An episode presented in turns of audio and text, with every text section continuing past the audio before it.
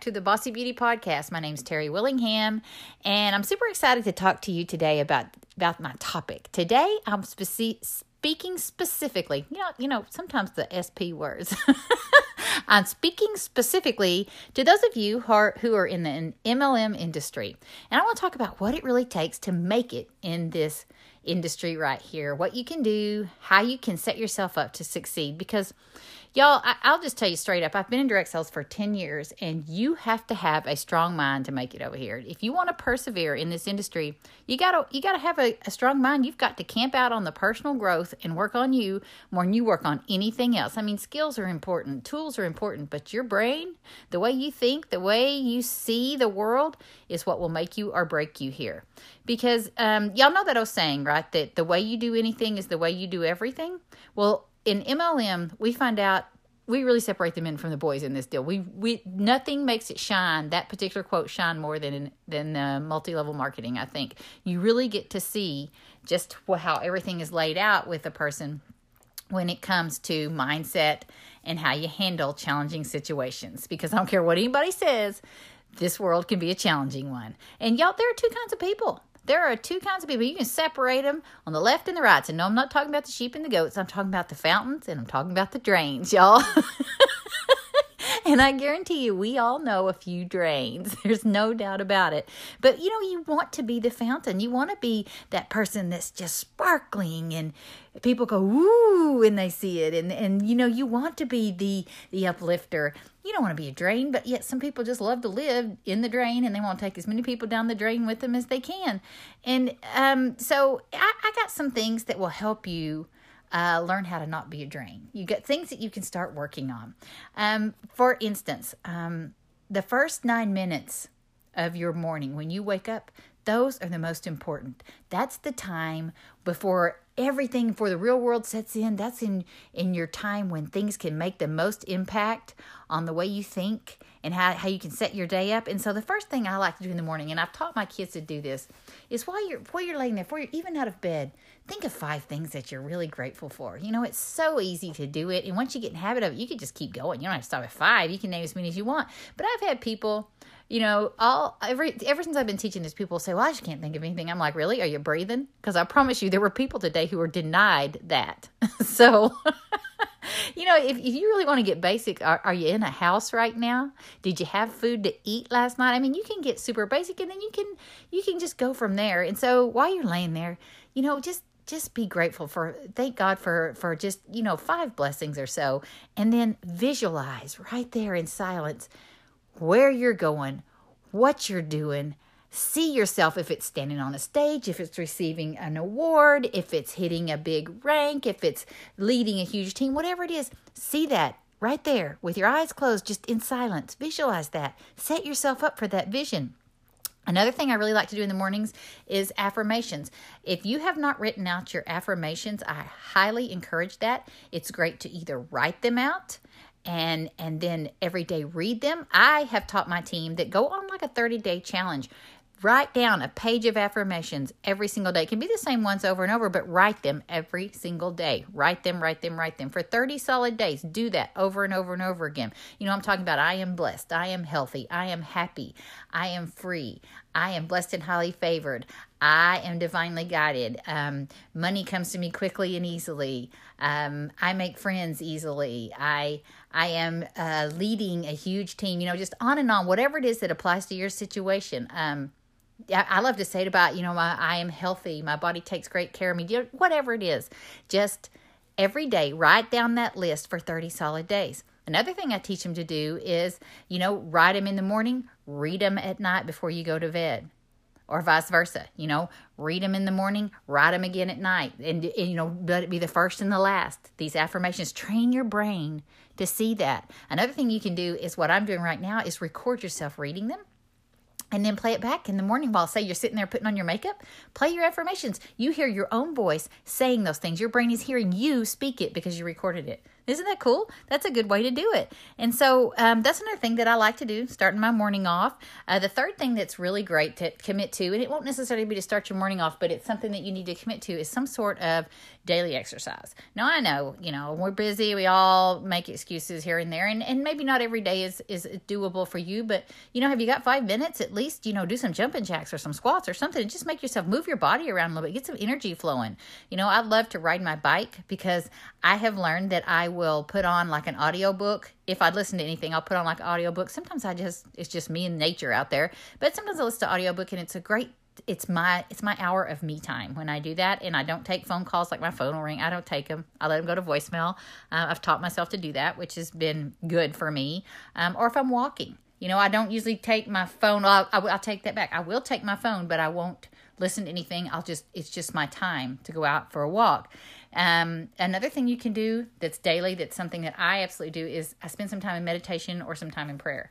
Um, y'all, that's just a no. That's just a no no brainer for me, and it's something that is something that's got to happen. I mean, it makes such a difference to just stop and get quiet and do my thing. It it just sets the tone for me, and it's something that if you're ever in a fight or flight and you're just going nuts, it'll pull you out of it, and it's just so good to center and ground you and kind of settle you down and get you back where you can be more effective. So that's another really good thing you can do. Um, and another thing that I like to do at some point is read 10 pages of a really good book. Like, y'all know, you've probably always heard that leaders are readers, right? Well, if you will focus on just 10 pages a day. That's not that much, y'all. And it makes such a difference. And if you're like, well, I don't like to read, well, then get you an audiobook and listen to it. Make yourself listen for, I don't know, 10, 15 minutes, whatever, decide a time, and then just plan to listen to it. But whatever you do, feed that brain and, and make the change because that's what it's going to take in this in this particular industry personal growth is crucial you've got to have it here's a hot tip for you Here's one that, that might really help you is keep a notebook and a pen, pen or pencil by your bed because sometimes the most creative ideas, they might come first thing in the morning, they might come in the middle of the night. And uh, like I'm a person that when I get one, I sit up and write it down because if I don't, I'll forget it. I'll just go back to sleep or I'll get busy during the day and I'll think, what was that? I had something really good and I forgot it.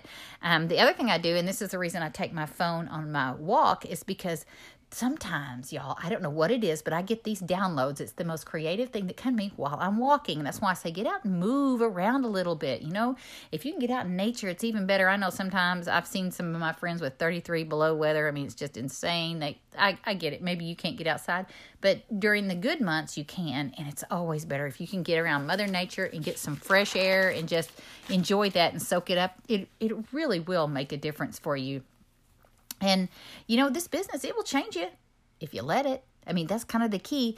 And and here's the thing that happens when you start to change, y'all. Some of your some of your people may not like it. People will notice. You know, we've have you ever heard the word energy vampire where there's people who just want to suck the life right out of you? You know, they see you over there having fun, living in joy, just staying, you know, high on life all the time and they're like over there grumbling, trying to drag you back down into their world.